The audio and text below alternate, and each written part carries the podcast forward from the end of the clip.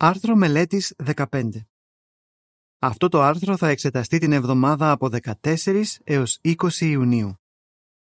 Διδάγματα από τα τελευταία λόγια του Ιησού. Θεματικό εδάφιο. Αυτός είναι ο γιος μου ο αγαπητός, τον οποίο έχω επιδοκιμάσει. Να τον ακούτε. Ματθαίος δεκαεπτά πέντε. Ύμνος δεκαεπτά.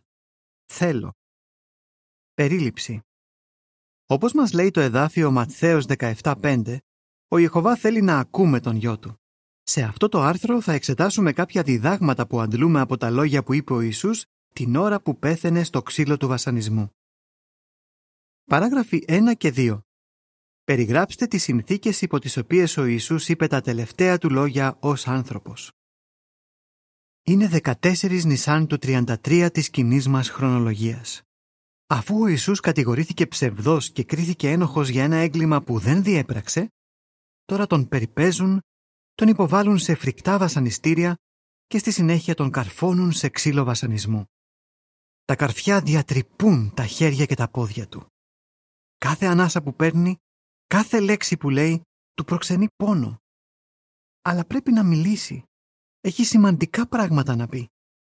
Ας εξετάσουμε τα λόγια που είπε ο Ιησούς καθώς πέθαινε στο ξύλο του βασανισμού και τα διδάγματα που μπορούμε να αντλήσουμε. Με άλλα λόγια, ας τον ακούσουμε. Πατέρα, συγχώρησέ τους. Παράγραφος τρία, ερώτηση. Σε ποιους αναφερόταν πιθανώς ο Ιησούς με τα λόγια «Πατέρα, συγχώρησέ τους»? Τι είπε ο Ιησούς? Καθώς τον κάρφωναν στο ξύλο, ο Ιησούς προσευχόταν. «Πατέρα, συγχώρησέ τους». Σε ποιους αναφερόταν? Τα επόμενα λόγια του μας δίνουν ένα στοιχείο. Δεν ξέρουν τι κάνουν. Λουκάς είκοσι τρία, τριάντα τρία και τριάντα τέσσερα. Ο Ιησούς πιθανώς αναφερόταν στους Ρωμαίους στρατιώτες που του έμπηξαν τα καρφιά στα χέρια και στα πόδια. Εκείνοι δεν ήξεραν ποιος ήταν πραγματικά.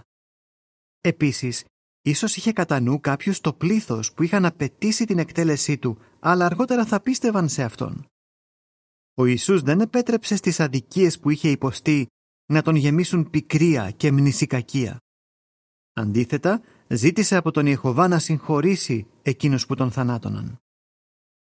Παράγραφος τέσσερα, ερώτηση. Τι μπορούμε να μάθουμε από την προθυμία του Ιησού να συγχωρήσει τους εναντίους του? Τι μπορούμε να μάθουμε από τα λόγια του Ιησού? Όπως ο Ιησούς, έτσι και εμείς χρειάζεται να είμαστε πρόθυμοι να συγχωρούμε τους άλλους. Μερικοί, μεταξύ αυτών και συγγενείς μας, ίσως μας εναντιώνονται επειδή δεν κατανοούν τις πεποιθήσεις μας και τον τρόπο ζωής μας. Μπορεί να λένε ψέματα για εμάς, να μας φέρονται ταπεινωτικά μπροστά σε άλλους, να καταστρέφουν τα έντυπά μας ή ακόμα και να απειλούν ότι θα μας προξενήσουν σωματική βλάβη. Αντί να τρέφουμε μνησικακία, μπορούμε να ζητάμε από τον Ιεχωβά να ανοίξει τα μάτια τους, ώστε κάποια μέρα να δουν την αλήθεια. Κάποιες φορές, ίσως δυσκολευόμαστε να συγχωρούμε, ιδίως αν έχουμε υποστεί κατάφορες αδικίες. Αλλά αν επιτρέπουμε στην πικρία και στη μνησικακία να ριζώσουν στην καρδιά μας, κάνουμε κακό στον εαυτό μας.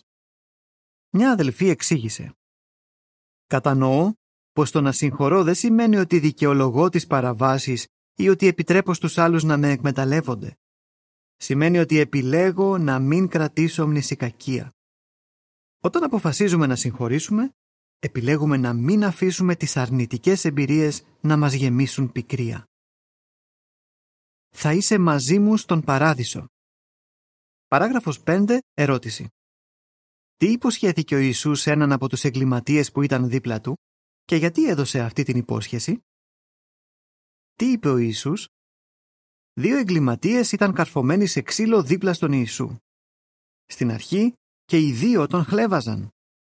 Αλλά στη συνέχεια ο ένας άλλαξε στάση. Συμπέρανε ότι ο Ιησούς δεν είχε κάνει τίποτα κακό.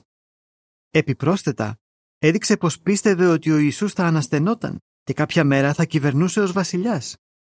Είπε στον ετοιμοθάνατο σωτήρα, «Ιησού, θυμήσου με όταν έρθεις στη βασιλεία σου». Λουκάς είκοσι τρία σαράντα δύο. Τι πίστη έδειξε αυτός ο άνθρωπος? Ο Ιησούς του απάντησε, «Αληθινά σου λέω σήμερα, θα είσαι μαζί μου, όχι στη βασιλεία, αλλά στον παράδεισο». Λουκάς είκοσι τρία σαράντα τρία.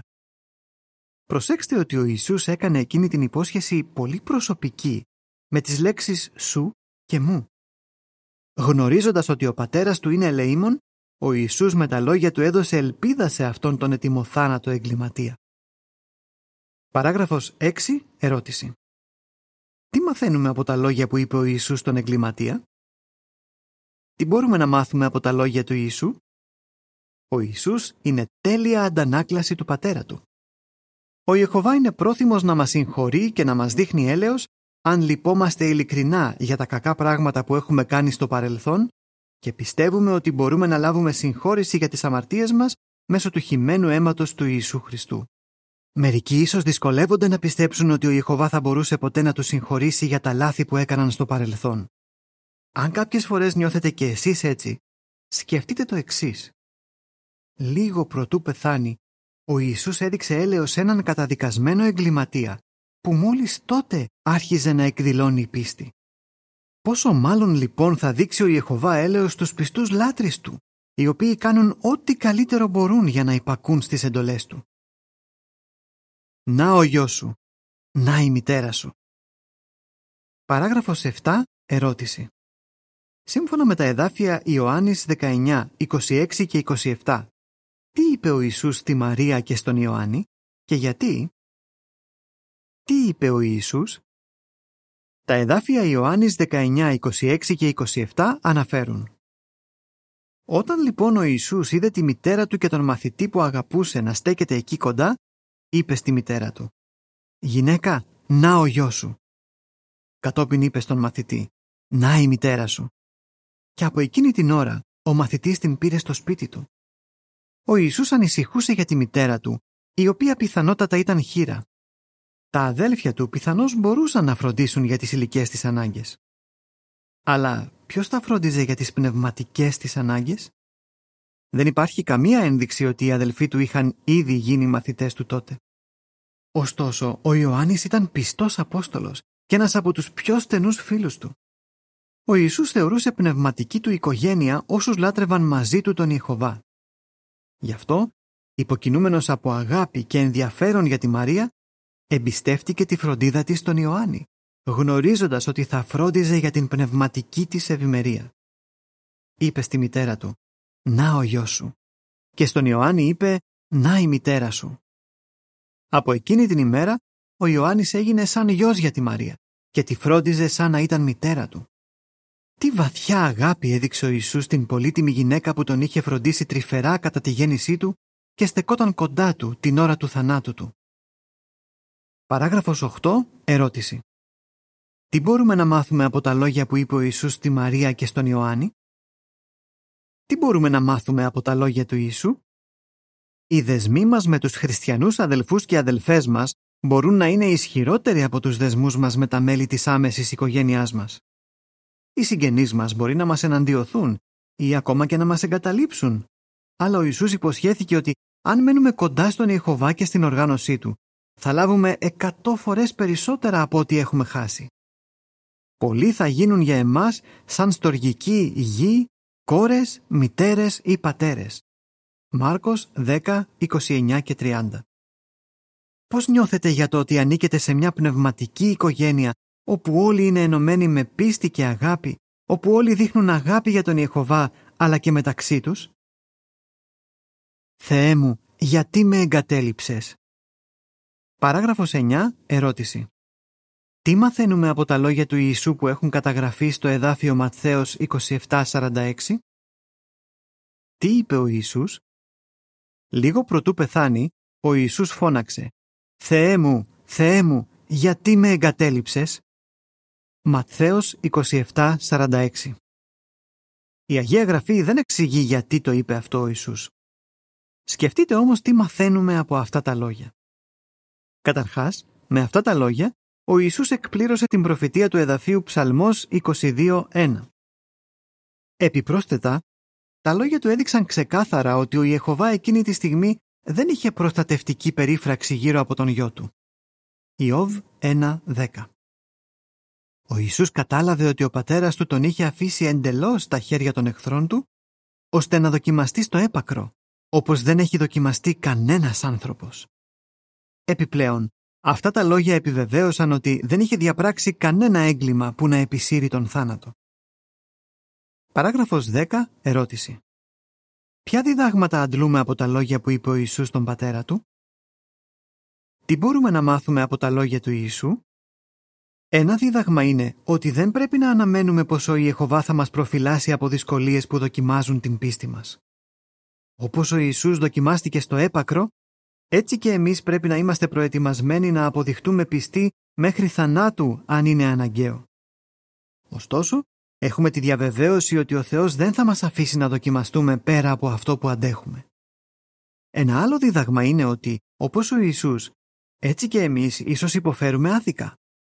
Εκείνοι που μας εναντιώνονται το κάνουν αυτό, όχι επειδή έχουμε κάνει κάτι κακό, αλλά επειδή δεν είμαστε μέρος του κόσμου και δίνουμε μαρτυρία για την αλήθεια. Ο Ιησούς κατανοούσε γιατί επέτρεψε ο Ιεχωβά να υποφέρει.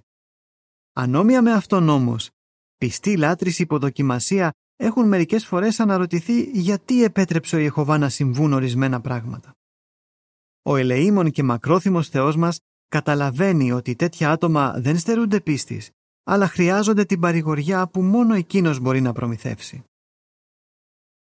Διψώ. Παράγραφος έντεκα. Ερώτηση. Γιατί είπε ο Ιησούς αυτό που αναφέρεται στο εδάφιο Ιωάννης δεκαεννιά είκοσι οκτώ? Τι είπε ο Ιησούς? Το εδάφιο Ιωάννης δεκαεννιά είκοσι οκτώ αναφέρει: «Έπειτα από αυτό, όταν ο Ιησούς ήξερε ότι όλα είχαν πια επιτελεστεί για να εκπληρωθούν τα λόγια της Γραφής, είπε: Διψώ». Γιατί είπε ο Ιησούς «διψώ»? Προκειμένου να εκπληρωθούν τα λόγια της Γραφής, δηλαδή η προφητεία που βρίσκεται στο εδάφιο Ψαλμός είκοσι δύο δεκαπέντε, που λέει «Η δύναμή μου ξεράθηκε σαν κομμάτι από πύληνο αγγείο, η γλώσσα μου κολλάει στον ουρανίσκο μου». Επίσης, έπειτα από όλα όσα είχε υποφέρει ο Ιησούς, περιλαμβανομένων και των φρικτών πόνων στο ξύλο του βασανισμού, πρέπει να διψούσε πολύ. Χρειαζόταν βοήθεια για να σβήσει τη δίψα του. Παράγραφος δώδεκα. Ερώτηση. Τι μπορούμε να μάθουμε από το ότι ο Ιησούς είπε «διψώ»? Τι μπορούμε να μάθουμε από τα λόγια του Ιησού? Ο Ιησούς δεν το θεωρούσε σημάδι αδυναμίας να εκφράζει το πώς νιώθει. Ούτε εμείς πρέπει να το βλέπουμε έτσι. Για μεγάλο μέρος της ζωής μας, ίσως προτιμούσαμε να μην μιλάμε στους άλλους για τις ανάγκες μας. Αλλά αν έρθει η στιγμή που χρειαζόμαστε βοήθεια, δεν πρέπει να διστάζουμε να τη ζητήσουμε.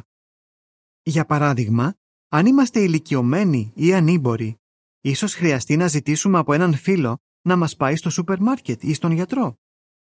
Αν είμαστε αποκαρδιωμένοι ή αποθαρρυμένοι, ίσως χρειαστεί να ζητήσουμε από έναν πρεσβύτερο ή κάποιον άλλον ώριμο χριστιανό φίλο να μας ακούσει ή να μας πει έναν καλό λόγο για να μας ανεβάσει το ηθικό. Ας θυμόμαστε ότι οι αδελφοί και οι αδελφές μας μας αγαπούν και θέλουν να μας βοηθούν σε καιρούς στενοχώριας. Παροιμίες δεκαεπτά δεκαεπτά. Αλλά δεν μπορούν να διαβάσουν το μυαλό μας. Μπορεί να μην ξέρουν ότι χρειαζόμαστε βοήθεια, αν δεν πάρουμε την πρωτοβουλία να πούμε κάτι. Έχει επιτελεστεί. Παράγραφος δεκατρία. Ερώτηση. Τι επιτέλεσε ο Ιησούς διακρατώντας ακεραιότητα μέχρι θανάτου? Τι είπε ο Ιησούς? Γύρω στις τρεις το απόγευμα της δεκατέσσερις Νισάν, ο Ιησούς φώναξε «Έχει επιτελεστεί». Ιωάννης δεκαεννιά τριάντα. Με το θάνατό του να απέχει μόνο λίγες στιγμές, ο Ιησούς είχε ολοκληρώσει όλα όσα ανέμενε ο Ιεχωβά από αυτόν. Διακρατώντας ακεραιότητα μέχρι θανάτου, ο Ιησούς επιτέλεσε αρκετά πράγματα. Πρώτον, απέδειξε ότι ο Σατανάς είναι ψεύτης. Έδειξε ότι ένας τέλειος άνθρωπος μπορούσε να διακρατήσει τέλεια ακεραιότητα ό,τι και αν έκανε ο Σατανάς. Δεύτερον, έδωσε τη ζωή του ως λύτρο. Χάρη στον θυσιαστικό του θάνατο, οι ατελείς άνθρωποι μπορούν να έχουν δίκαιη υπόσταση ενώπιον του Θεού, καθώς και την προοπτική να ζήσουν για πάντα. Τρίτον, απέδειξε ότι η κυριαρχία του Ιεχωβά είναι δίκαιη και καθάρισε το όνομα του πατέρα του από τη μομφή. Παράγραφος δεκατέσσερα. Ερώτηση. Πώς πρέπει να είμαστε αποφασισμένοι να ζούμε την κάθε μέρα? Εξηγήστε. Τι μπορούμε να μάθουμε από τα λόγια του Ιησού? Πρέπει να είμαστε αποφασισμένοι να διακρατούμε την ακεραιότητά μας κάθε μέρα. Σκεφτείτε τα λόγια του αδελφού Maxwell Friend, ο οποίος υπηρέτησε ως εκπαιδευτής στη Βιβλική Σχολή Γαλαάδ της Σκοπιάς. Σε μια διεθνή συνέλευση, ο αδελφός Friend είπε σε μια ομιλία για την πιστότητα: «Μην αναβάλλετε για αύριο ό,τι μπορείτε να κάνετε ή να πείτε σήμερα. Είστε βέβαιοι ότι θα υπάρχει αύριο. Να ζείτε την κάθε μέρα σαν να είναι η τελευταία σας ευκαιρία να αποδειχτείτε άξιοι αιώνιας ζωής. Ας ζούμε την κάθε μέρα σαν να ήταν η τελευταία μας ευκαιρία να διακρατήσουμε την ακεραιότητά μας. Τότε, ακόμα και αν έρθουμε αντιμέτωποι με τον θάνατο, θα μπορούμε να πούμε: «Ιεχωβά, έκανα το καλύτερο που μπορούσα για να κρατήσω την ακεραιότητά μου, να αποδείξω τον Σατανά ψεύτη και να δικαιώσω το όνομά σου και την κυριαρχία σου. Στα χέρια σου εμπιστεύομαι το πνεύμα μου». Παράγραφος δεκαπέντε. Ερώτηση. Σύμφωνα με το εδάφιο Λουκάς είκοσι τρία σαράντα έξι, ποια βεβαιότητα εξέφρασε ο Ιησούς? Τι είπε ο Ιησούς? Το εδάφιο Λουκάς είκοσι τρία σαράντα έξι αναφέρει: «Και ο Ιησούς φώναξε με δυνατή φωνή και είπε: Πατέρα, στα χέρια σου εμπιστεύομαι το πνεύμα μου». Αφού το είπε αυτό, εξέπνευσε. Με πλήρη πεποίθηση, ο Ιησούς είπε: «Πατέρα, στα χέρια σου εμπιστεύομαι το πνεύμα μου». Ο Ιησούς ήξερε ότι το μέλλον του εξαρτόταν από τον Ιεχωβά και ήταν βέβαιος ότι ο πατέρας του θα τον θυμόταν. Παράγραφος δεκαέξι. Ερώτηση. Τι μαθαίνετε από την εμπειρία ενός δεκαπεντάχρονου μάρτυρα? Τι μπορούμε να μάθουμε από τα λόγια του Ιησού? Να είστε πρόθυμοι να αφήσετε τη ζωή σας στα χέρια του Ιεχωβά. Για να το κάνετε αυτό, πρέπει να εμπιστεύεστε στον Ιεχωβά με όλη σας την καρδιά. Παροιμίες τρία πέντε. Εξετάστε το παράδειγμα του Τζόσουα, ενός δεκαπεντάχρονου μάρτυρα που έπασχε από μια καταληκτική ασθένεια. Ο Τζόσουα αρνήθηκε οι ιατρικές διαδικασίες που παραβιάζουν τον νόμο του Θεού. Λίγο προτού πεθάνει, είπε στη μητέρα του: «Μαμά, είμαι στα χέρια του Ιεχωβά. Μπορώ να σου πω αυτό, μαμά, με κάθε σιγουριά. Ξέρω ότι ο Ιεχωβάς σίγουρα πρόκειται να με επαναφέρει στην Ανάσταση. Αυτός έχει διαβάσει την καρδιά μου και εγώ τον αγαπώ αληθινά». Ο καθένας μας θα ήταν καλό να αναρωτηθεί: αν εγώ αντιμετώπιζα μια κατάσταση που απειλεί τη ζωή μου και η οποία δοκιμάζει την πίστη μου, θα άφηνα τη ζωή μου στα χέρια του Ιεχωβά με τη βεβαιότητα ότι θα με θυμηθεί? Παράγραφοι δεκαεπτά και δεκαοκτώ. Ερώτηση. Ποια διδάγματα αντλήσαμε? Τι σημαντικά διδάγματα μπορούμε να αντλήσουμε από τα τελευταία λόγια του Ιησού? Μας θυμίζουν ότι χρειάζεται να συγχωρούμε τους άλλους και να έχουμε τη βεβαιότητα ότι ο Ιεχωβά θα συγχωρήσει εμάς. Έχουμε το προνόμιο να ανήκουμε σε μια υπέροχη πνευματική οικογένεια με αδελφούς και αδελφές που είναι πρόθυμοι να μας βοηθήσουν. Αλλά όταν χρειαζόμαστε βοήθεια, πρέπει να παίρνουμε την πρωτοβουλία να τη ζητάμε. Ξέρουμε ότι ο Ιεχωβά θα μας βοηθήσει να υπομείνουμε οποιαδήποτε δοκιμασία αντιμετωπίσουμε.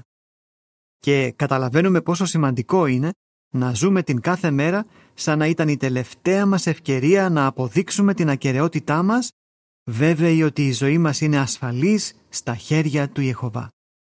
Πράγματι, τα λόγια που είπε ο Ιησούς καθώς πέθαινε στο ξύλο του βασανισμού είναι γεμάτα νόημα. Εφαρμόζοντας τα διδάγματα που αντλήσαμε, θα υπακούμε στα λόγια που είπε ο Ιεχωβά αναφορικά με τον γιο του: «Να τον ακούτε». Ματθαίος δεκαεπτά πέντε. Τα ακόλουθα αποτελούν συμπληρωματικές πληροφορίες. Τι μαθαίνουμε από τα τελευταία λόγια του Ιησού? ένα. Πατέρα, συγχώρησέ τους. Χρειάζεται να είμαστε πρόθυμοι να συγχωρούμε τους άλλους. δύο. Θα είσαι μαζί μου στον παράδεισο.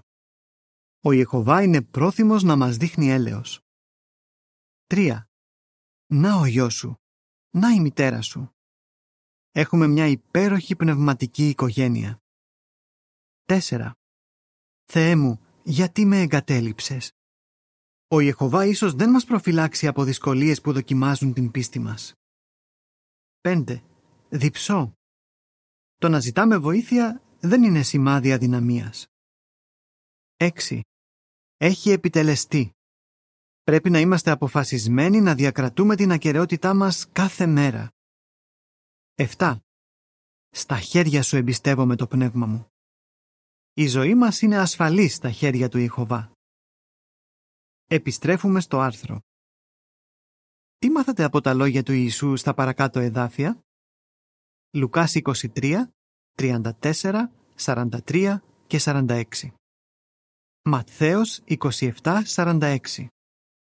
Ιωάννης δεκαεννιά, είκοσι έξι έως είκοσι οκτώ και τριάντα. Ύμνος εκατόν είκοσι έξι.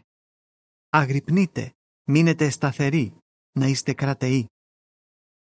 Τέλος του άρθρου.